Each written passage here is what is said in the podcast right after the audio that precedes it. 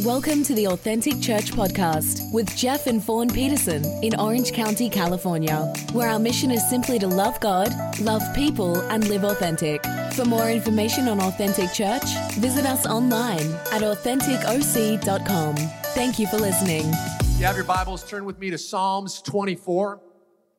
And if you're new to Authentic Church, we've been going through a series on the Holy Spirit. And I found in my life of living for Christ that if, unfortunately in the Christian church, there's a lot of misconceptions and just flat out wrong teachings as it pertains to the Holy Spirit. And I don't know about you, but I don't want the teachings of men or the wisdom of men. I want the teaching and wisdom of God. And so anytime you come to an area where you don't understand or you're hearing conflicting things, what you need to do is go back to the Word of God. What does the Word of God say? Line upon line, precept upon precept, with good hermeneutics, where you're actually looking at the structure of that chapter. What's it saying? To who is it written? How does this apply to my life today? And so we're taking a look at the person, the power, and the purpose of the Holy Spirit. So Psalms 24, if you're with me, say amen. And if you don't have a Bible, we got a big Bible right here on the screen for you, all right? Psalms 24, verse 1. The earth is the Lord's. Everybody say the Lord's. The earth is the Lord's and the fullness thereof, the world and those who dwell therein. So it's not just the earth, it's every person. For he has founded it upon the seas and established it upon the rivers. Who shall ascend the hill of the Lord? And who shall stand in his holy place? He who has clean hands and a pure heart, who does not lift up his soul to what is false and does not swear deceitfully, he will receive blessing from the Lord and righteousness from the God of his salvation. Such is this generation of those who seek him, who seek the face of the God of Jacob. So this scripture is talking about the earth is the Lord. Everything on the planet belongs to Him. He has creation rights. He founded it.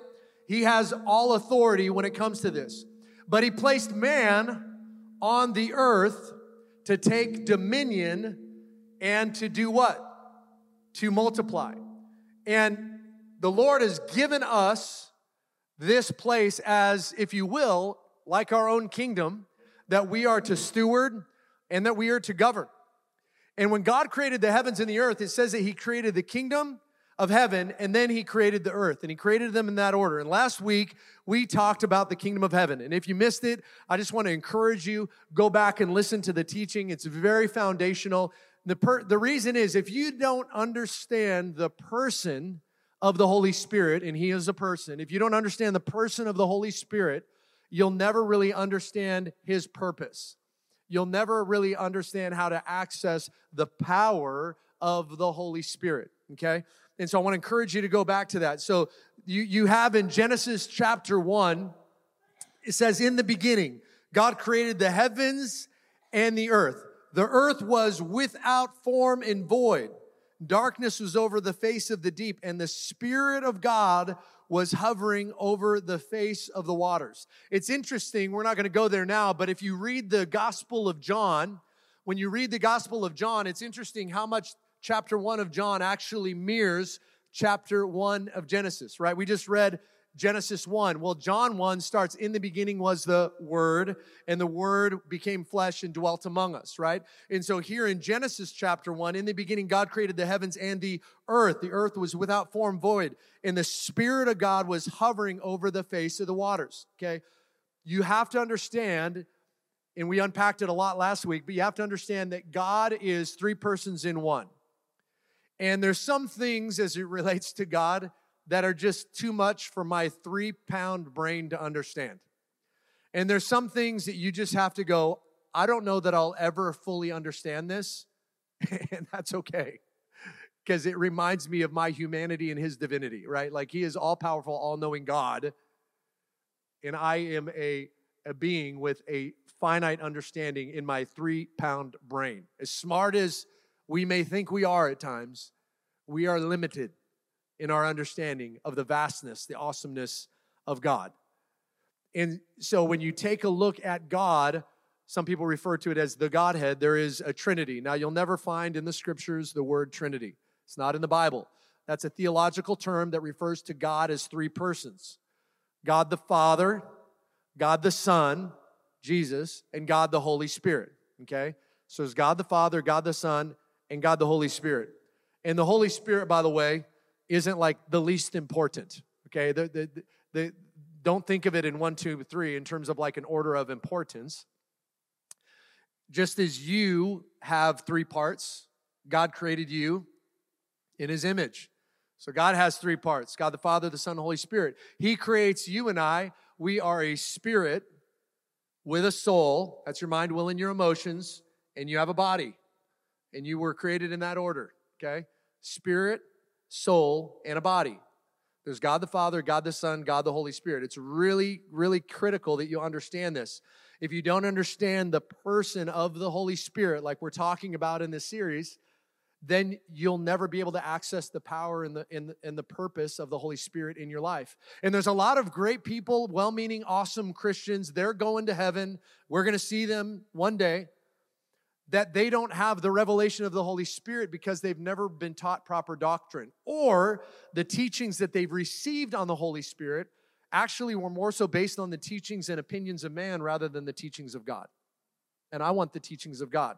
And I want to pray for us that we would have that hunger, that through this time together, through this series, that there's something just stirring inside of you where you're like, I know there's more. Like I've tasted and seen, I've walked with God 20 years. There's more. I don't care how long you've walked with God, there's more. There's more. Whatever, whatever you've experienced and encountered with Him, I'm telling you, there's more. And He wants you and I to encounter as much of Him as possible because we're representatives of the kingdom of heaven on the earth. Genesis 1 26 through 27. So God creates man in His image. It says, Then God said, Let us, Father, Son, Holy Spirit, make man, Adam, in our, after our, in our image, after our likeness, and let them have dominion. Everybody say dominion. You were created to take territory. You were created to build something, to create something, to take dominion.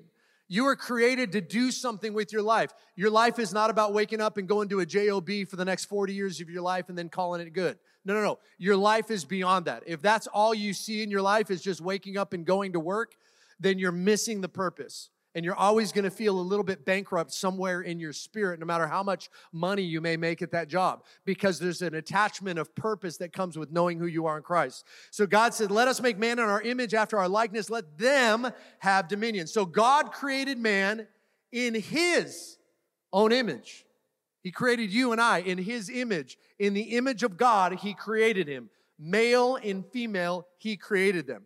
That's why it's so important that you honor life, even life in the womb. Yes, at conception, yes, because they've been created in the image of God. No matter what deformities they may have when they come out of that womb, they were created in the image of God. There is blessing, there is purpose on their life. So you and I are a trinity. God creates mankind. He creates Adam and Eve, and he tells them to take dominion. But here's where things go awry sin enters the world. Adam fumbles the ball, devil scoops it up, and he's taken dominion. And ever since Adam declared independence from the king in that moment when sin entered the world, now there's been a tussle. There's a, there's a fight that's going on. And it's gone on for years and years and years. And then Jesus came. So, for thousands of years, you had this war between man and this spiritual war that's going on, and it turned into a physical war with each other. It's interesting to note that the first thing that happened after sin entered the world, what's the first great sin that happened? Murder. After sin entered the world, Adam and Eve have kids, Cain and Abel, brothers, they rise up. What happens? There's murder.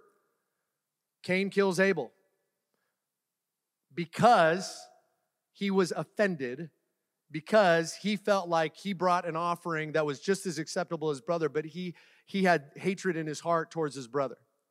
And Abel, if you read through Hebrews, Abel was regarded as the first prophet that ever lived. We don't have any note of Abel prophesying, but the fact that he brought an offering to the Lord was a prophetic, a prophetic move to honor God with the first of, of his increase. And so here Cain kills the first prophet of God on the earth, and sin enters in the world with is, is shown through murder. And ever since then, there's been murder on this planet. And murder sounds maybe a little bit harsh, but that's exactly what happens all over the world, all over our country when husbands leave their wives, they murder that relationship. When when dads reject their kids, they murder that relationship, they kill it. When when spouses say goodbye, when when people blow up on people on the job, they're murdering that relationship. And Jesus said that Satan came to steal, kill, and destroy, but I came that you'd have life abundantly. So there's a kingdom of heaven, there's a kingdom on earth. The kingdom of heaven sends down Jesus, right? So Jesus comes, and what does he do? Jesus paves a way that we could have a right relationship again with God. Why did the Holy Spirit leave when sin entered the world? The reason the Holy Spirit went away back to heaven from the earth is because he is a holy spirit. Sin can't live around the holiness of God, the holiness of God. So the Holy Spirit goes back into heaven and you read through your whole Bible from Genesis through Matthew. When you read the Bible, you'll, you'll read different times where the Holy Spirit would come upon people for a specific task and then it would return to heaven. The Holy Spirit did not dwell anybody until the baptism of Jesus. When Jesus was baptized, it says, full of the Holy Spirit, he went into the wilderness. Full of the Holy Spirit. So, just really quick recap, just to set this up a little bit with you. We won't have it on the screen, so you just got to follow with me. So, in Luke, uh, chapter 3, you have John baptizing. This is John the Baptist, not the disciple. This is John the Baptist, Jesus' cousin. He's baptizing, and people are coming to him and getting water baptized. And he says, You guys are coming to me get water baptized, but there is somebody coming after me. I'm not even worthy to untie their shoes. They're going to baptize you. If you go read it, you're going to baptize you in the Holy Spirit and fire. Who's he talking about? He's talking about Jesus, the Messiah. So Jesus comes onto the scene he gets baptized by John, and it's not a baptism of repentance, it's a commissioning baptism, if you will. And then it says, full of the Holy Spirit, he's led into the wilderness. And when he's led into the wilderness, the first thing he does is defeat Satan. the Holy Spirit is given to you to help you defeat Satan in every area of your life. Really, if you want to think about the big idea of the message today, the Holy Spirit is given to you to help you be holy to be more like Jesus. That's the big idea of today's whole message. The big idea is the Holy Spirit is given to you to help you become more holy, to be like Jesus. So Jesus then ministers for three and a half years. At the end of the, his time of ministry, he tells his disciples, It's better for you that I'm going to go away. They're like, Jesus, don't go away. He said, No, it's better for you that I go away because if I go away, the helper's going to come and you're going to need a lot of help. I, like, trust me, eh, you're going to need a lot. Peter, you're going to disown me. You guys are going to walk away. What? No, never. you're going to need help. Trust me, guys. So he tells them, I don't want you to go away. In fact, I want you to stay in Jerusalem. Okay, you're going to. There's going to be a helper that's going to come. So Jesus goes to the cross. You know the story. Easter comes Sunday morning. He's resurrected, and then he appears to his disciples and 500 other people over the course of 40 days. Well, one of the occurrences, he shows up into the prayer meeting with all the disciples and says, hello, and freaks them out. And then they're like, okay, resurrected Jesus looks a little different. He's like, go ahead, look at my hands, look at my side. And they're like, oh, okay, okay, it's you. It's you, Lord. It's you, Lord. So they believe, in that moment, they believe, okay, he's the risen Christ. And then he tells them, uh, I, don't, I don't want you to leave this place. And he, he actually, in that moment, he, in John 20, 20, he breathes on them to receive the Holy Spirit. Okay, so they're saved, they believe in Jesus, they receive his Holy Spirit. But then in Acts chapter 1, he tells them, Now I want you to wait in Jerusalem. Why do you want me to wait? For the baptism of the Holy Spirit. This is the words of Jesus. We're going to unpack this today. He says, I want you to wait. Why? For the baptism of the Holy Spirit. And you're like, But Jesus, you just breathed on them to receive the Holy Spirit. Why is there a baptism? Like, is that a different thing? Yes, it's a different thing. So let me unpack a little bit of the traits of the kingdom of God. So Jesus came to bring a kingdom. He came to bring a government. He did not come to bring a religion. Here's some traits of a kingdom. A kingdom has a king and a lord. Okay, let me tell you what the word lord means. Anybody know what the word lord means? It means owner. Specifically, a landowner. If you look back in in um, through different uh, times of our uh, history of the world history, a lord would be somebody who owned a, a, a piece of land. They lorded over that land. They were the Lord. So, traits of a kingdom there's king, there's a king, there's Lord, there's territory. The territory is a domain. Kingdom is a king's domain. That's, that's their domain. That's what they get to occupy. That's there. In the, in the kingdom, there's a, uh, there was a constitution. There's a royal covenant. You got a royal covenant that you're using today to read along. That's the word of God. There was citizenry. There was a community of subjects that were part of that kingdom. There was the law, which is the acceptable principles. There were privileges, rights, and benefits to being part of that kingdom. You had certain rights and privileges that people outside of the kingdom did not have. There were a code of ethics. These were acceptable lifestyles and conducts. There was military. Thank God for the military of heaven. There's an army that provides security for the kingdom. And there was a commonwealth. There was economic security. By the way, you operate in God's economy. That's why when you understand that God owns it all and you're just the steward, tithing is like a no brainer. Offerings are a no brainer. You don't hold on to anything as yours because you realize He owns it all. Everything is the Lord's, the fullness thereof. We just read it in Psalms 24. There's a social culture, there's traditions, there's protocol, there's procedures. These are the traits of a kingdom. So Jesus comes and he brings this mission statement in Matthew chapter 4, verse 17. If Jesus had a mission statement, I believe this would be on his wall, okay? Matthew 4, 17. He said, Repent, for the kingdom of heaven is at hand. So he came saying that the kingdom of heaven is at hand. Repent, for the kingdom of heaven is that. He didn't come to start a new religion. He came to bring a government. Isaiah, verse 9, 6 said this. You see it on every Christmas card. For unto us a child is born, unto us a son is given. And the what? Say it together. The government shall be on his shoulders. Jesus brought a government from the kingdom of heaven down to earth to establish, reestablish what God intended in the first place. He's the redeemer. So he redeems this place and you and I as inhabitants. He redeems us to the purposes of God. So you have the kingdom of heaven, you have the kingdom of earth. Adam drops the ball, he loses it. Jesus comes to recover, fumble recovery, right? He comes to recover it and the reason the Holy Spirit couldn't dwell in anybody in the Old Testament is because they weren't holy. Jesus makes you holy. So when God looks at you, he doesn't see you based on how you are or what you did or what happened in your life last night. He looks at you based on what Jesus did, which is beautiful, which is such a gift. And because he sees you through the lens of Jesus by the blood of Christ, like we took communion today, because he sees you under that, now you've been made holy and the Holy Spirit has entrance into your life. So the kingdom of God is not a religion, it is a government. It's interesting that when God gives the Ten Commandments, so he gives the Ten Commandments, and if you've never heard a teaching on it, we'll, we'll unpack this later on, but there's, there's, there's five and five, okay, when you read the Ten Commandments, okay? The first five is really about your relationship with God, so it's vertical. And then the, the last five is about your relationship with people. So that's more horizontal, right? So there's the, the, the, the first commandment is you shall have no other gods before me. And they're, they're not like necessarily listed in order of importance. They're all important. But there is a order, the way that God designed it, that some of these commandments carry different repercussions.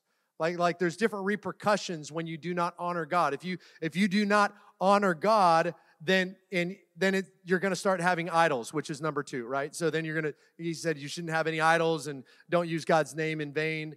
Uh, you know, remember the Sabbath. Number four. Number five is honor your parents, and that it would go well with you, that you'll live a long life, right? So God gives this structure. Well, the first commandment is, "You shall have no other gods before me."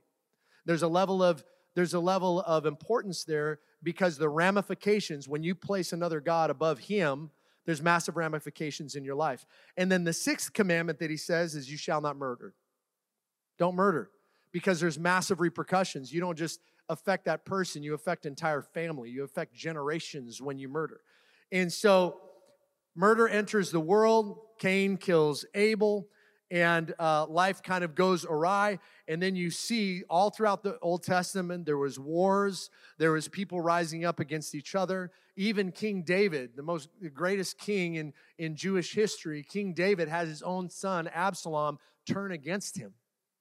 I can't even imagine that pain that he faced. Absalom was murdering that relationship between his father.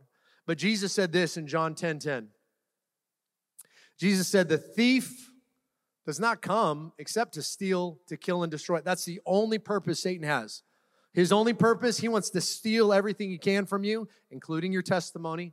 He wants to kill everything in your life. He wants to physically kill you, and he wants to use you as a tool to kill relationships all around you. He wants to destroy you. He wants to destroy everything, but he hates everything about you. Like the most hateful, murderous person that ever lived, Satan, and he wants to absolutely annihilate you.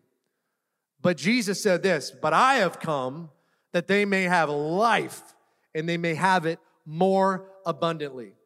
That's why in every city, every city that you look around the world, when you see a massive amount of murder, there's a low amount of governing authority.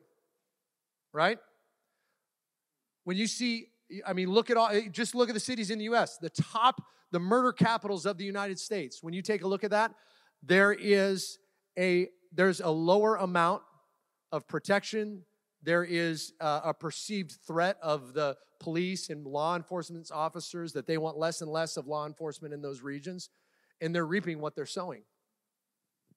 But Jesus comes that you would have life abundantly. He makes you holy so that the Holy Spirit can again come because he's a holy spirit so he comes to make you holy. 1 corinthians 1.30 says this god has united you with christ jesus for our benefit. God made him to be wisdom itself. Christ made us right with god.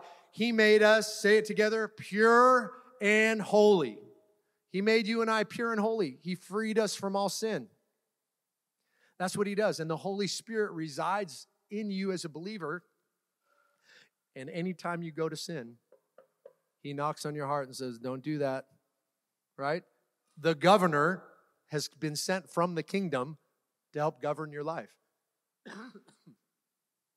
the Holy Spirit, in, in, if you look at, if you want to use this analogy of the kingdom of heaven and earth being a colony, the Holy Spirit is like the governor that was sent by the king to govern this area. And as long as that governor is in that territory, he has all the authority of the king. Thank you. Got a water holder up here. Thank you. So, as long as the governor was in the territory, that king has power. I mean, you think, just take a look, pause, just take a break from thinking about it from spiritual perspective. Just look from an earthly perspective. Anytime that a king established a new territory, when he established that new territory, he would place a governor there.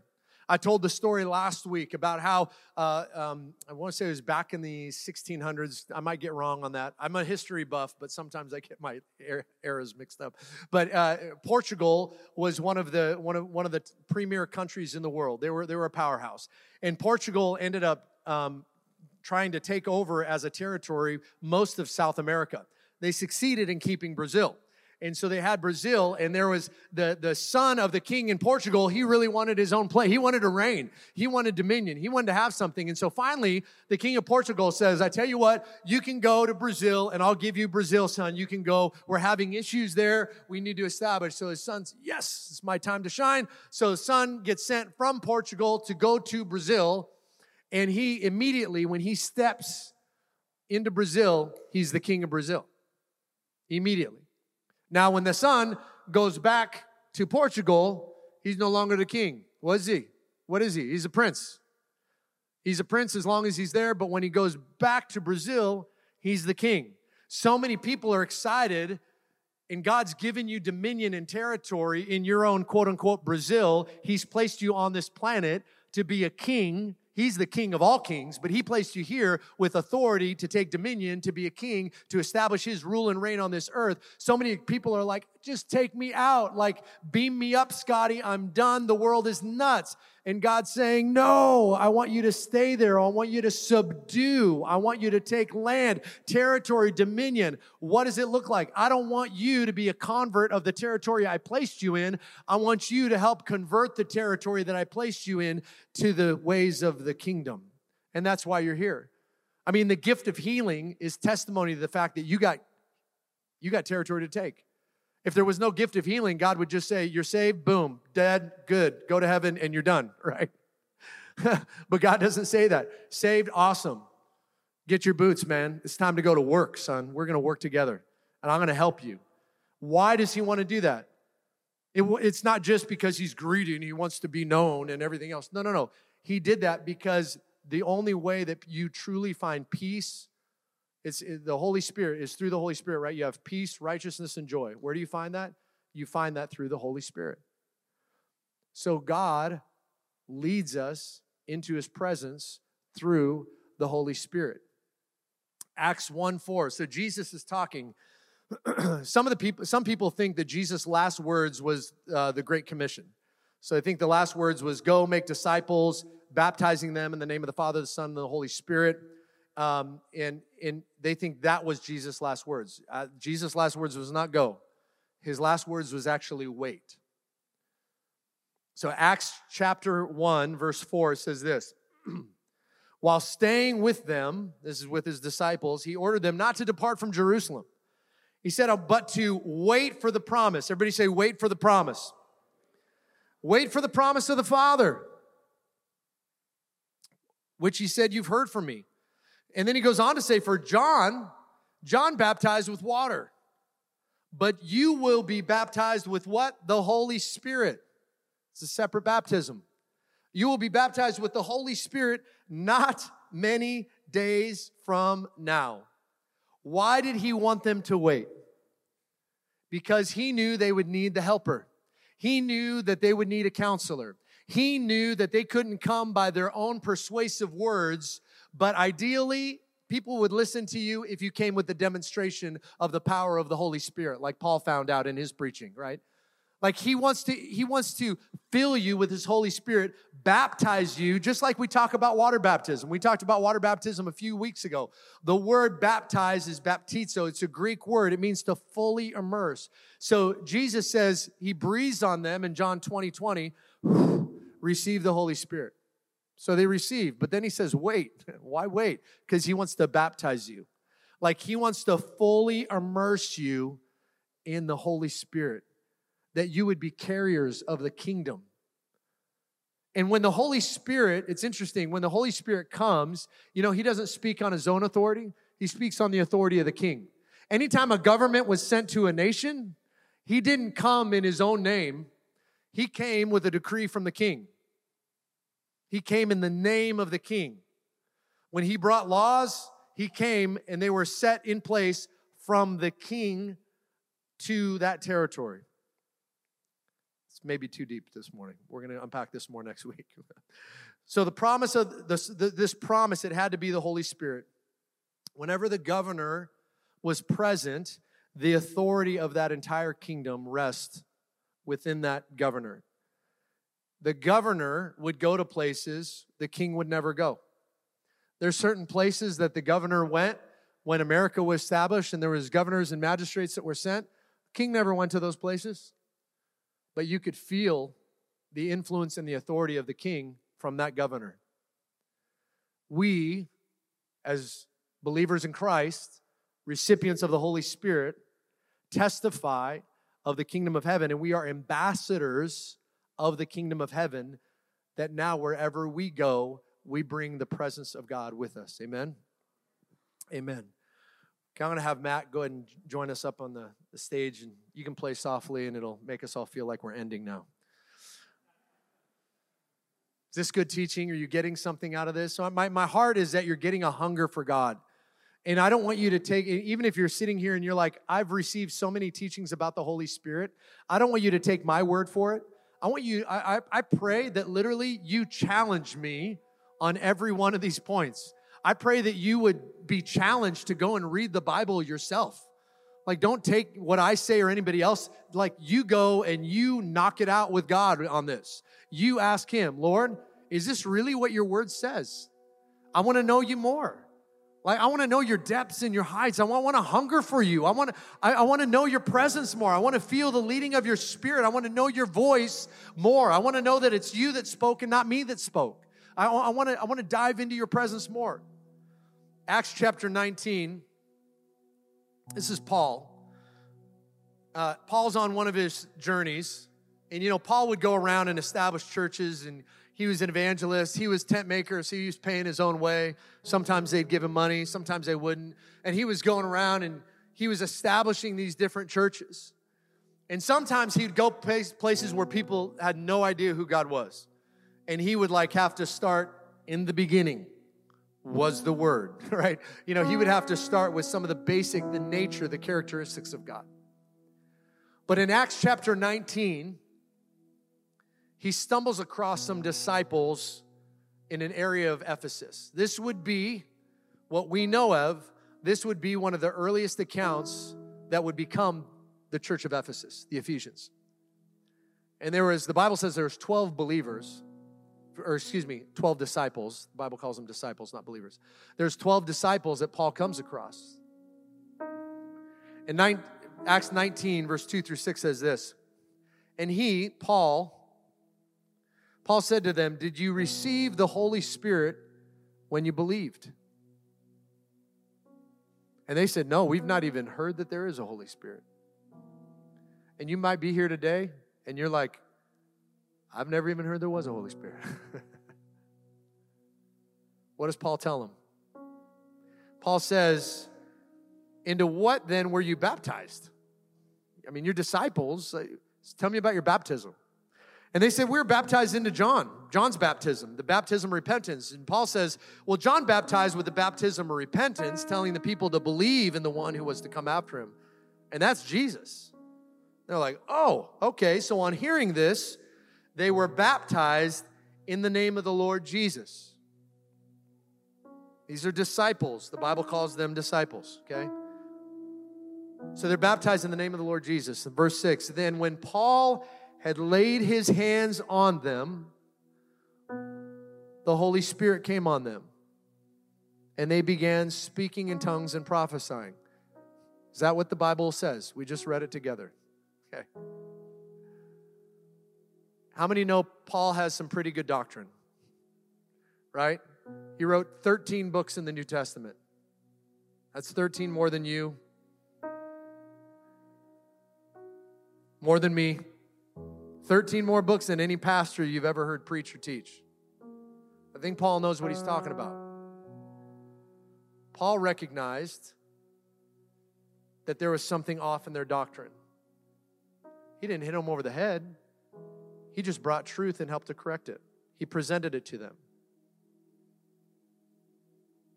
And they get baptized in Jesus' name, which when we baptize in the name of the Father, the Son, and the Holy Spirit, we baptize people in the name of Jesus. And then he said, Now you're going to be baptized in the Holy Spirit. It's not Jeff's words, it's the Apostle Paul arguably one of the greatest apostles, church planters that ever lived. he needed the Holy Spirit. Jesus, his ministry was built on being empowered with the fullness of the Holy Spirit. See, when Jesus was walking the earth, the Holy Spirit was on lockdown. It was in Jesus. So Jesus had limitations. He could only be here. He couldn't be with the church in Irvine. He had to be with the church in Costa Mesa. And then he was done here. He could travel through the countryside, and he could go be with that church in Irvine. And then sometimes he could get up to that church in San Francisco that so desperately needs him. And every once in a while, then he'd come back to his favorite people, his favorite spot in Costa Mesa. Right? But he can only be at one place at one time. He said, It's better for you that I go away, because if I go away, when I take my place at the right hand of the Father, the Holy Spirit can be released to take his place in the life of every believer, that everybody who calls on the name of the Lord. That this isn't just for one person or somebody that's super holy or special or got a doctor's degree in XYZ. No, no, no. This is on every person right? In, in, the prophet Joel, he prophesied that the Holy Spirit would be poured out on the last days on everyone all flesh, sons, old men, young men, daughters, women. Joel prophesied that, and it was unheard of for a woman to be a prophet. He says, No, I'm going to be poured out, and your sons and daughters are going to prophesy. Well, what happens when Paul lays his hands on them? When Paul lays his hands on them, they are baptized in the Holy Spirit. So the fullness of the Holy Spirit hits them. And what do they do? They start speaking in tongues. To you and I, that sounds kind of bizarre if you first read this. I mean, I grew up Catholic. That it the, the official term in Catholicism would be that would be weird. Eh? Okay? Because I didn't read my Bible. but you got to understand, just as a kingdom establishes its presence, one of the things that a king does is what does he do? He goes into a new territory and he teaches the, the governor with his influences, teaches people of that territory how to speak that language. When Portugal took Brazil, were they speaking Spanish anymore? Nope. They were speaking Portuguese. That's why to this day in Brazil they speak Portuguese. You know who won the war based on the language you speak. When the Holy Spirit comes, when you receive the Holy Spirit, that word receive is to have, it's yours. We receive it because the Holy Spirit already came. Now we get it again because He's come back, because Jesus paid the way. We receive the Holy Spirit into our lives. Well, then, when you're speaking in a heavenly language, speaking in tongues, you're really speaking your native language of what you were designed to speak.